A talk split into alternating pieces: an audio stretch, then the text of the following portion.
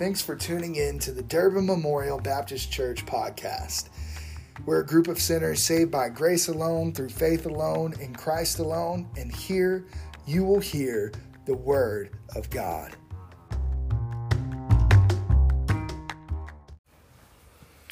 Grace to you and peace from God the Father and the Lord Jesus Christ. It is a privilege to share the Word of God with the saints of Durbin Memorial Baptist Church. Today we are beginning on what will likely be a three week series through the book of Philemon with a particular emphasis on how our relationship with Christ influences our relationships with others. Now, this past week it was Valentine's Day, and that's not a holiday that necessarily gets a whole lot of fanfare in my house, so I don't really intend this morning to go into the particulars of the holiday or the, the, the, the, background of it or anything like that. But I will say it is most definitely not a bad thing to set aside time to celebrate the relationship that God may have given you with your husband or with your wife. I would like to say that cultivating the relationship with my wife is at the forefront of my mind all the time, but sadly, that is not always the case. In fact, as we're beginning to talk about this idea of forgiveness this morning, came to my realization that my wife is probably the human who I need forgiveness from the most egregiously and consistently. I'm not a sociologist, but I would guess that uh, most men are in a similar situation. Before we get into the particulars of forgiving others as seen in the book of Philemon this morning, I want to chase a rabbit here because I think it's important enough to chase. Husbands, we need to ask our wives for forgiveness. I know the ladies in here are listening right now. So, fellers, I hope you're listening up too, okay? If you're struggling in your marriage, if there is tension in your marriage, if there's coldness in your marriage, if things just aren't quite the way they should be, it is almost certainly your fault, husbands. This isn't to say that our wives are perfect creatures. They never make mistakes. That's not what I'm saying. But it is saying, husbands, this is your burden to bear. I'm saying God has designed marriage in such a way that husbands are to lead their families and cultivate their relationships with their wives. If you want to change a marriage, change the man. So, men, I'm calling us this morning to own up to the calling of our manhood. And I'm not just grasping at straws here. I, am going to lay a foundation here in Scripture that husbands have a responsibility woven into creation. God made man and placed him in the garden, right? And then he gave Adam a twofold command. Look at uh, Genesis chapter 2, verse 15. And we're not going to spend a whole lot of time here, but I think this is important. The Lord God took the man, took Adam, and put him in the Garden of Eden to work it and to keep it. God gave the first man, God gave Adam the mission of working and keeping the garden. He was to cultivate and to guard the garden. That's what those words mean.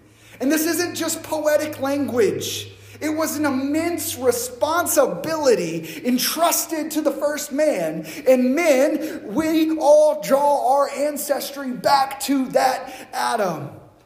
Part of being a man is being entrusted with the uh, responsibility to cultivate your garden, the area in which God has placed you, to guard your garden. To be a man is to know God put you on this planet to protect life and cause it to flourish. God called Adam to cultivate and to guard. Adam messed it up. If you Want to spoil the alert of Genesis chapter 3? Adam messes up. God calls men now to cultivate and to guard. And we mess up. We mess up. After God gave Adam his job, he then gave Adam his wife. What would Adam have known to do with this Eve? placed in front of him? What would he have known to do with this beautiful creature, this wonderful gift placed in front of Adam? He would have known to cultivate and to guard her. That's what he failed to do when Eve was tempted by the serpent.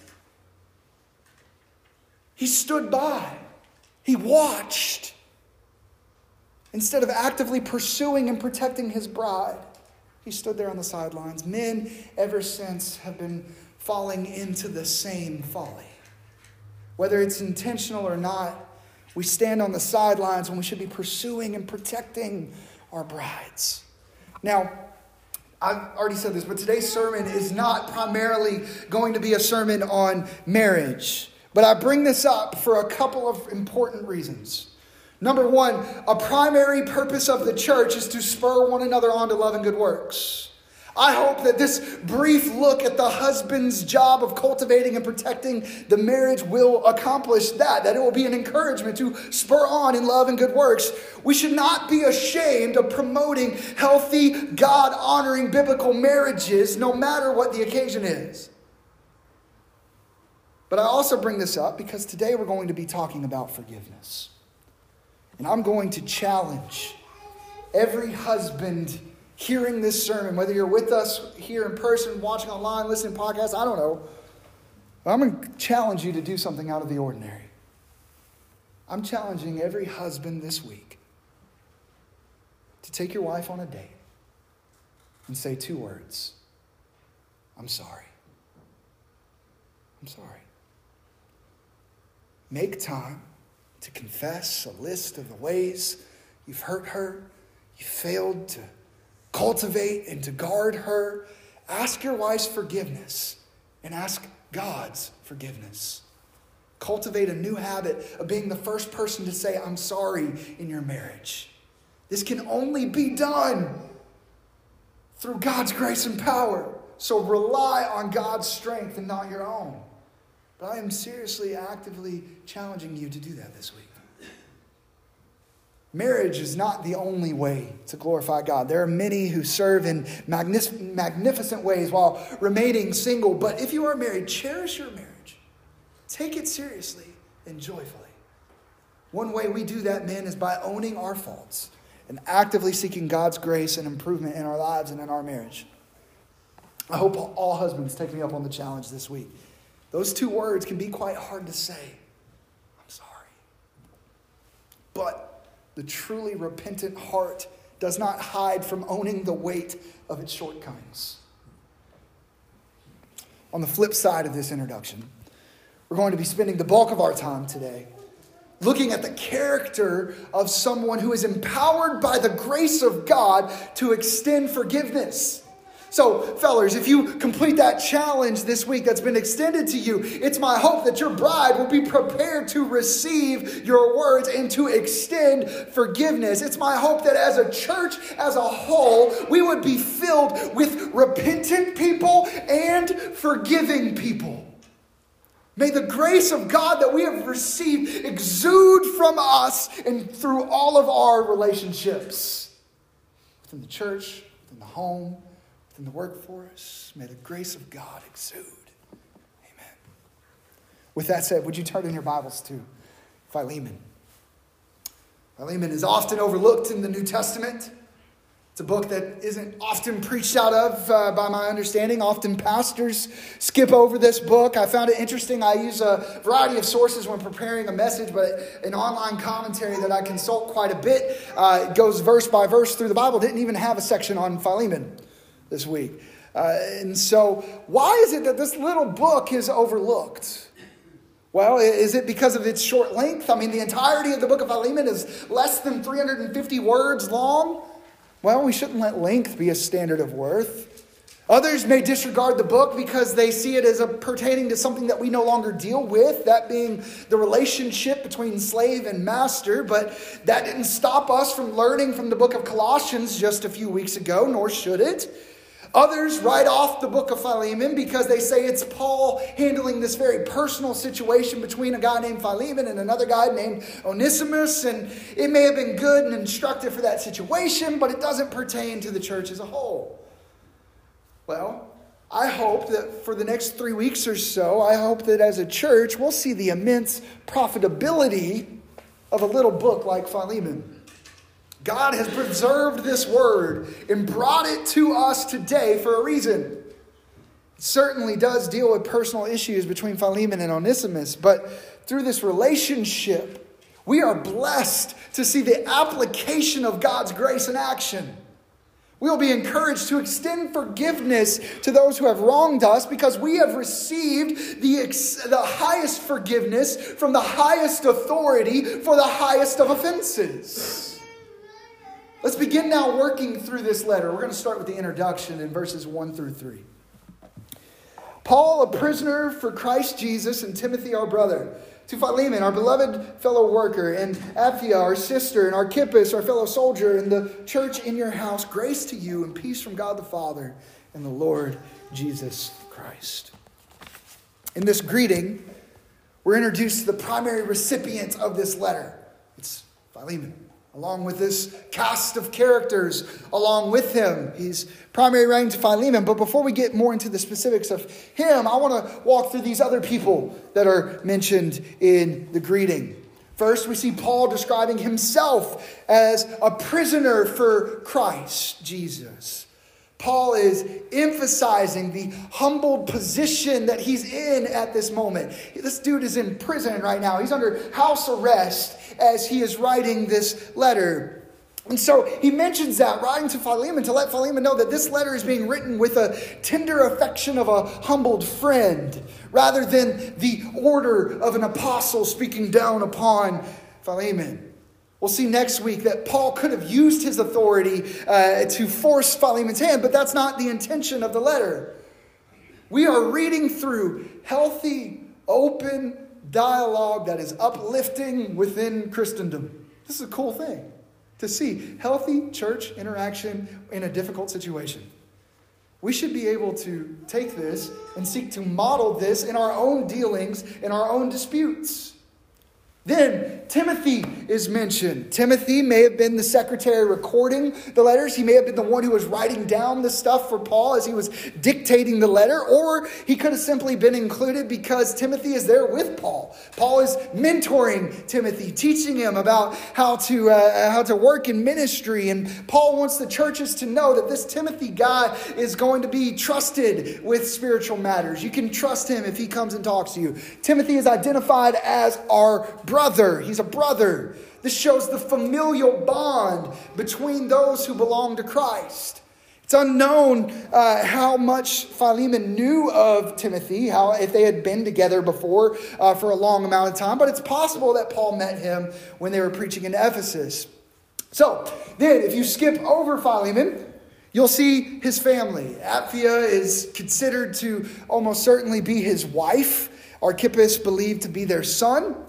And then the church uh, is meeting in their home. You see there at the end of verse 2. It's good to note here, especially if Archippus was Philemon's son, as many believe it to be. Calling Archippus a fellow soldier shows the commitment to ministry that there is within that household. It is a house where a church meets, it's a house where the people within it serve the Lord. Philemon's house was not only a family home, and it was not only a church house, but both. And it was so full of workers for the kingdom of God, which is an awesome thing.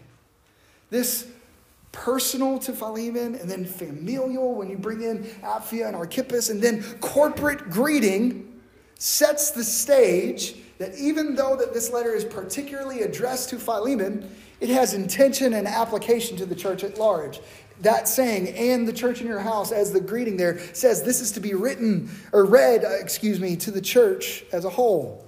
Paul's reference to the church suggests he doesn't regard this communication with philemon as a purely private matter but rather as related to how all christians live their lives in christian community. To put that into practical application we as believers in the Lord Jesus Christ, better listen up to what God is saying through the words of Paul to the heart of Philemon. It has application and worth to us as well. All those saved by grace through faith gladly receive that greeting in verse 3 grace to you and peace from God the Father in the Lord Jesus Christ. For the remainder of our time this morning, we're going to look at verses 4 through 7 and break down the character of Philemon. But before we get there, Paul is spending those verses explaining what he knows about the way the Lord has impacted Philemon's life. Next week, we're going to go into a deeper dive of the details between Philemon and this guy named Onesimus. You might remember him. We talked, we talked about him just a, a couple of weeks ago when we were finishing up Colossians. But for our purpose this morning, you need to know three things about Philemon. Three things that set the stage for what we're going to get into. First, Philemon was deeply wronged by Onesimus. Nowhere in Scripture are we given any indication that Philemon provoked Onesimus. We aren't shown any signs of this guy Philemon doing anything abusive or overly authoritarian in Scripture. Second, every evidence we have following the book of, uh, of Philemon is that the man, Philemon, actually does extend forgiveness even when he didn't have to. Now, we're going to look into why he didn't have to give forgiveness more next week. But Philemon was not obligated to forgive from a cultural perspective, and yet he does. And number three, you need to know Philemon's life was transformed by the grace of God through faith in Jesus Christ. You need to know Philemon was a sinner in need of salvation, and he found that salvation in Christ alone. You need to know that uh, because today we're looking at his character and we're going to look at all these wonderful things that are said about Philemon. It's the character of someone who's been forgiven, and so now they can forgive others. But the intention this morning is not for any of us to puff up Philemon onto some spiritual pedestal. Rather, the intention this morning is to see how Christ can change and mold our character as well. We shouldn't leave here this morning thinking, man, geez, that Philemon, he was such a great guy. We shouldn't leave here thinking that. We should leave here this morning thinking, geez, that Philemon has such a great God. And we do too. I have the same God. The same Christ that lives in him lives in me. The same Christ that empowers him empowers me. I can strive to show godly character in my life that is identified like that in Philemon here because Christ Jesus lives in me and is shaping me in his image.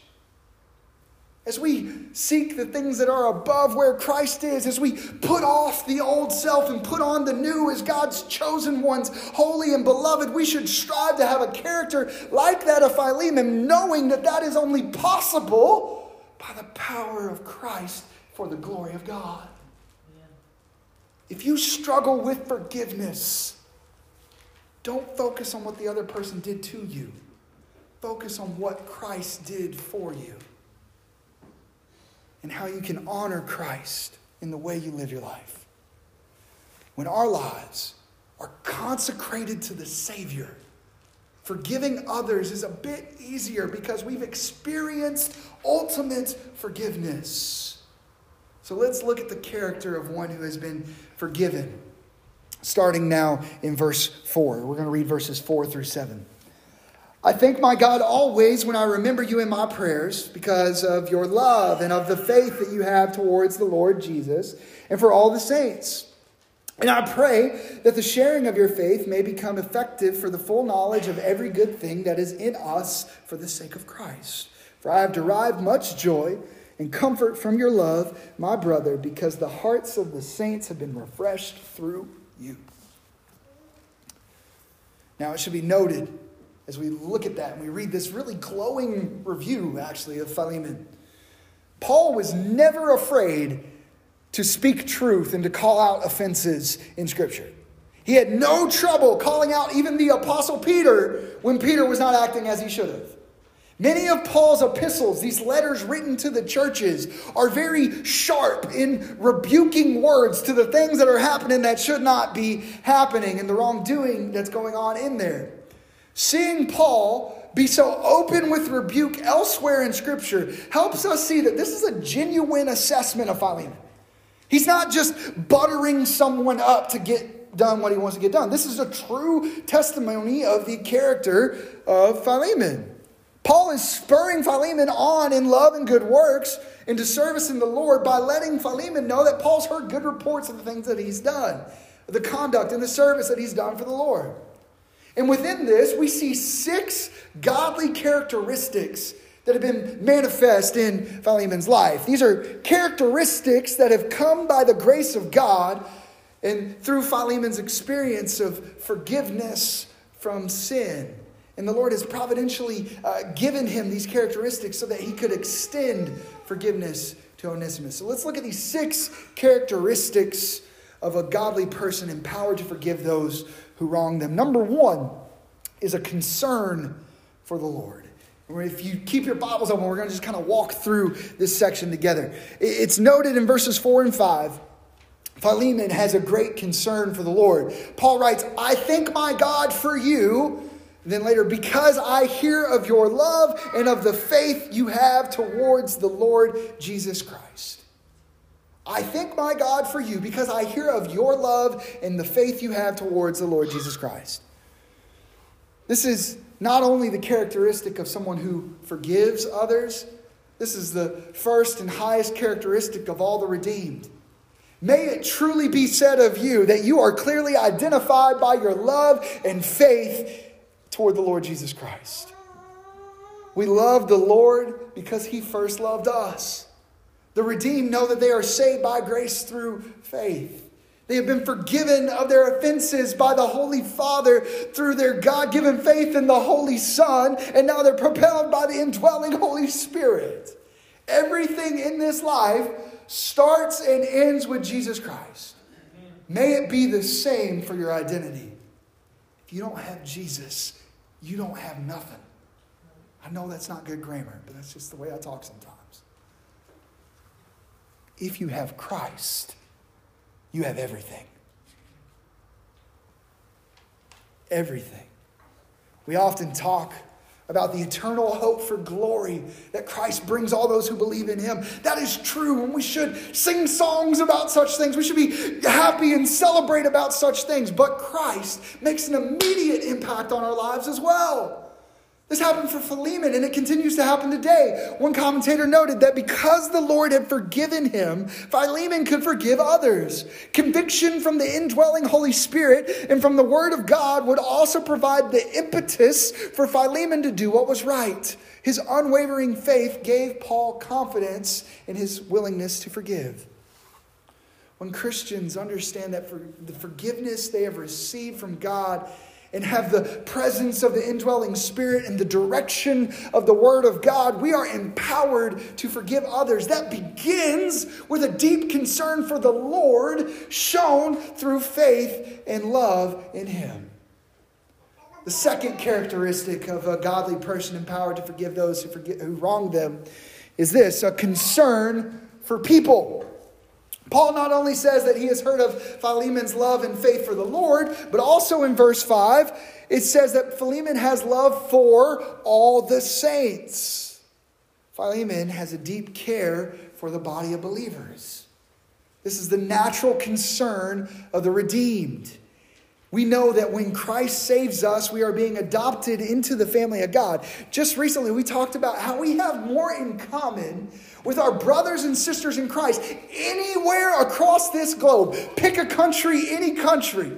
You got a brother or sister in Christ over there. You have more in common with them than your next door neighbor who looks like you, talks like you, enjoys the same TV programming as you, and has the same hobbies as you. You have more in common with the person around the world who believes and is saved by the same God than the person who looks exactly like you and denies your God exists. The redeemed should have a deep love and affection for the body of believers. The redeemed are self sacrificial for the rest of the redeemed. The redeemed are empowered by the Holy Spirit to love their heavenly kindred. That's what we have a heavenly kindred. This great love between the sons and daughters of the kingdom helps us set the stage, the foundation for forgiveness within the kingdom. I know that there are often issues in earthly families, right? It's just a fact. Families fight. You can even see that all throughout Scripture. The first murder ever recorded in all of human history brother on brother crime. But I also know that our familial ties draw us together in ways that we are often quicker to forgive the offenses of our siblings. May the ties of the Spirit, the heavenly kindred, may those ties be deeper even than the ties of blood. May our shared salvation empower us to forgive our brothers and sisters in Christ when the faults of the flesh have caused harm around us. I want to quickly make a side note of the parallel nature there is between the first two characteristics mentioned here in the great command of Lord Jesus. In Matthew 22, 37 through 20, uh, 39, he says, And he said to them, You shall love the Lord your God with all your heart, with all your soul, and with all your mind. This is the great and first commandment, and the second is like it. You shall love your neighbor as yourself. The Christian life is built on the rock of Jesus Christ. And straight from his mouth and the word of God, we see that we are to first love the Lord and from there love others. May our lives be ordered accordingly to his command. The third characteristic of a godly person empowered to forgive is this a concern for community. Paul writes in verse 6 I pray that the sharing of your faith may become effective now, this is an interesting turn of phrase for the, uh, uh Christ, or for the English reader, excuse me. When we hear sharing of your faith, our mind jumps to evangelism. Listen, it's not a bad thing to ever think about evangelism. To have that at the forefront of our mind, we need it there more often. But that isn't the primary meaning of this verse. Almost every English translation uses a different word there for sharing. I pray that the sharing of your faith here. You'll see in different translations the communication of your faith. You'll see in other ones the participation of the faith, or the participation in the faith, or the fellowship of your faith. You'll see in various translations, depending on which one you look at. This is one of those times in which it's really hard to have a one to one English to Greek translation. The word in Greek refers to a mutual sharing of all life. Believers belong to each other in a mutual partnership produced by their faith in Christ. This directly uh, plays off of having a concern for people that we just looked at, and it expounds upon it. Not only do we have love for the body, we share in the body. We share in commonality. We are together in the body. We put up with one another. We bear with one another. When you forgive another believer, no matter their offense, you are making a strong statement of the importance of fellowship and community within the body of Christ. Community is important. We must have a concern for community. Then, the fourth characteristic of a godly person empowered to forgive those who wronged them is a concern for knowledge.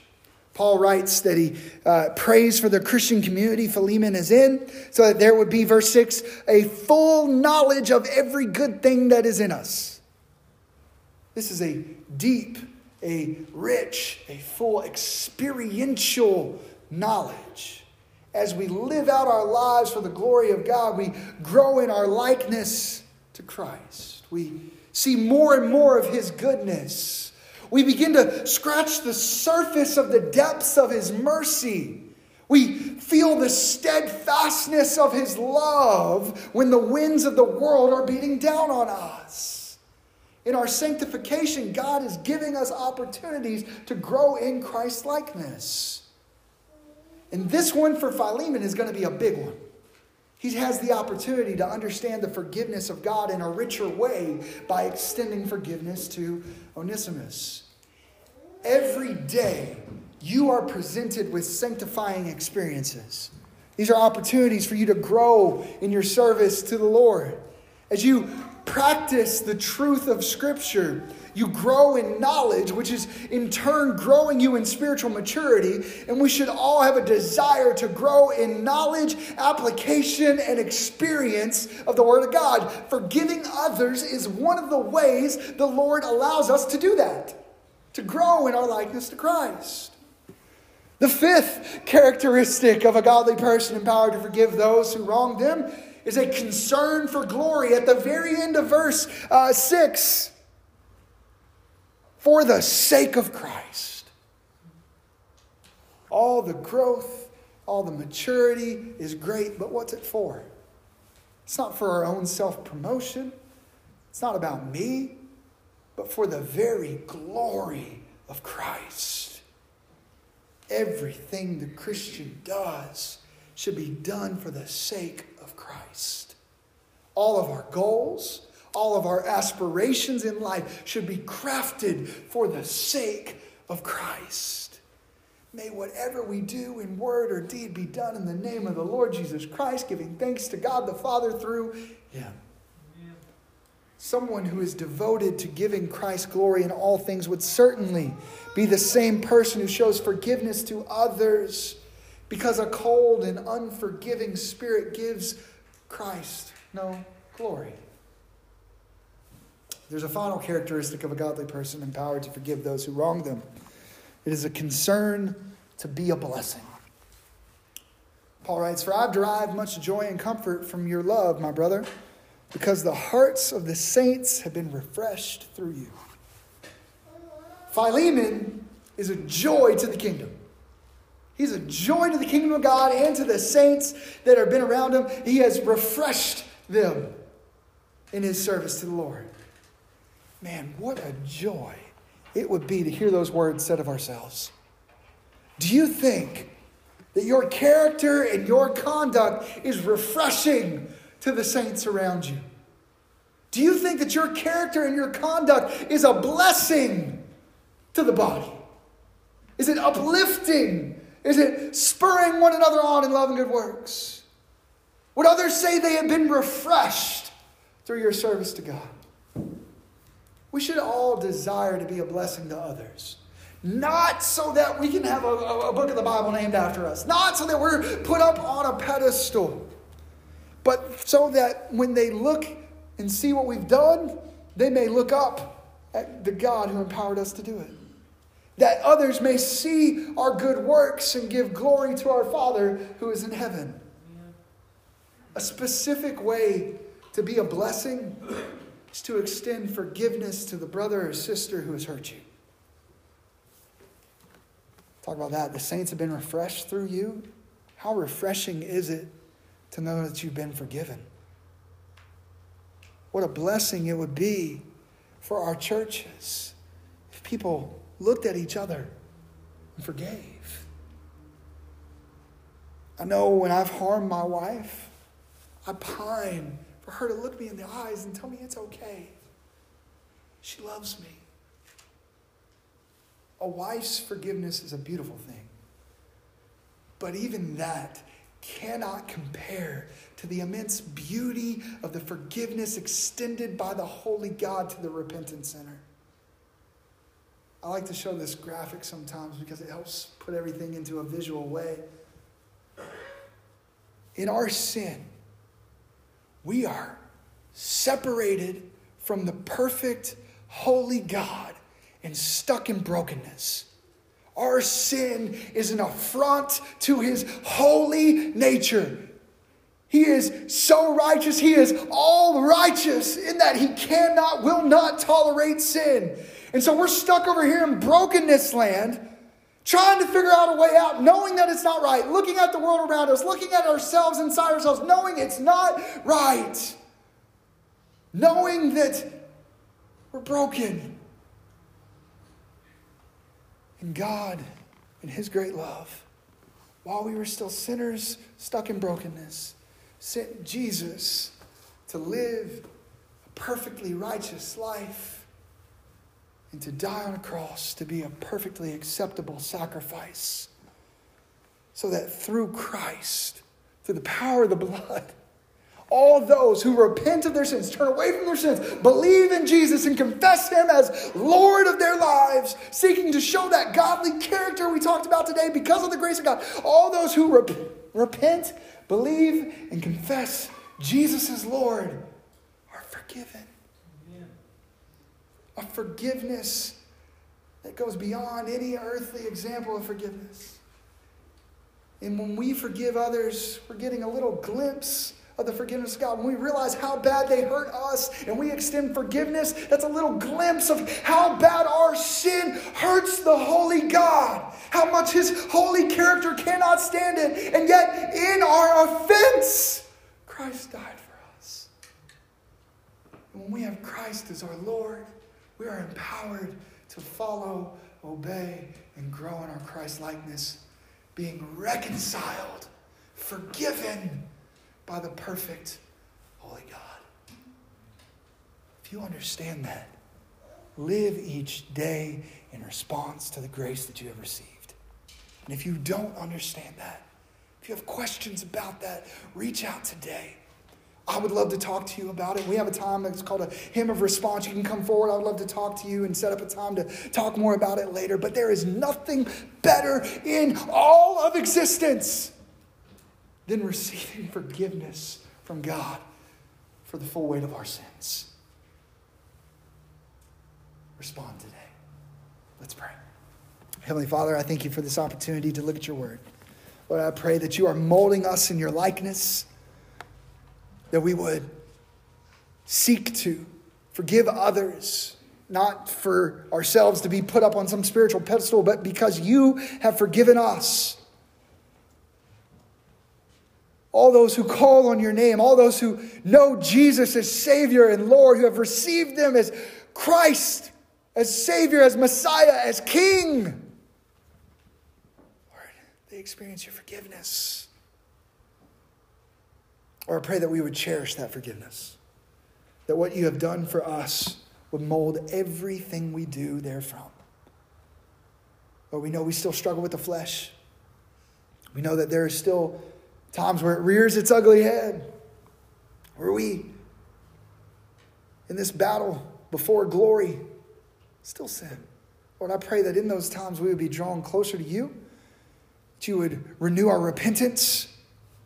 Lord, that if we sin against others, that we would ask for forgiveness, and that by the grace of God, forgiveness would be extended. Lord, we thank you for you. Embolden us today. In Jesus' name we pray. Amen.